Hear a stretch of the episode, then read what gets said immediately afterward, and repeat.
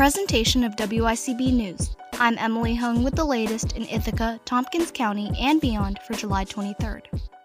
The Downtown Ithaca Alliance has announced that its largest festival of the year, Applefest, will be canceled this year due to the uncertainties surrounding limitations on social gatherings. In addition, events that brought in over 80,000 people to downtown last year, such as Fashion Week, Welcome Student Weekend, Halloween on the Commons, Santa's Arrival, and Chowder Cook Off, will not be held this year as well.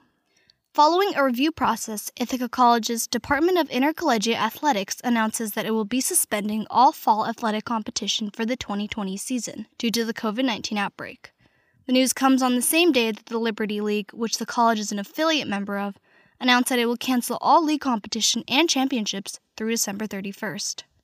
Local businesses are bracing for continued economic strain with Ithaca College's decision to restrict the return of students residing in states on New York's travel ban list.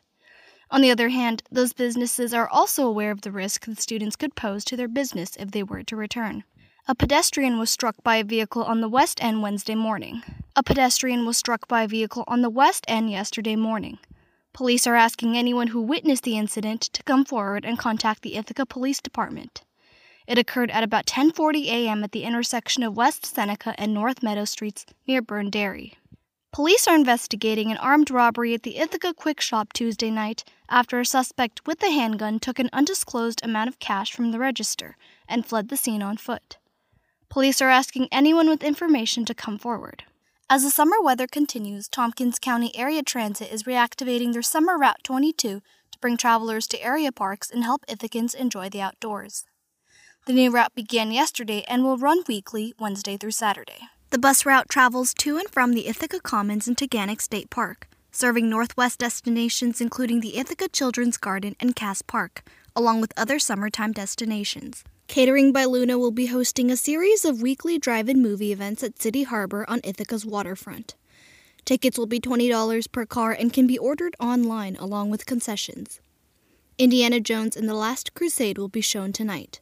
Jurassic Park tomorrow, and Back to the Future 2 on Saturday. Census counts are still ongoing, and if you have not yet participated, you can take the census online or call 1 844 330 2020. Wednesday's update from the Tompkins County Health Department shows another three positive cases of coronavirus and one more recovery. Two of the four people who were hospitalized have been released. Two people remain hospitalized, and there are 35 active cases in the county.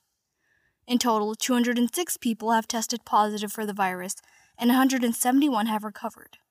As for testing, 21,637 tests have been administered, and 21,362 tests have been returned to negative. 69 people are awaiting for their tests to be returned. For more local news and community stories, follow WICB News on Twitter and Instagram and find us online at wicb.org/news. And subscribe to the latest on your favorite podcast app so you can listen to our updates Monday through Friday mornings at 7 a.m. For WICB News, I'm Emily Hung.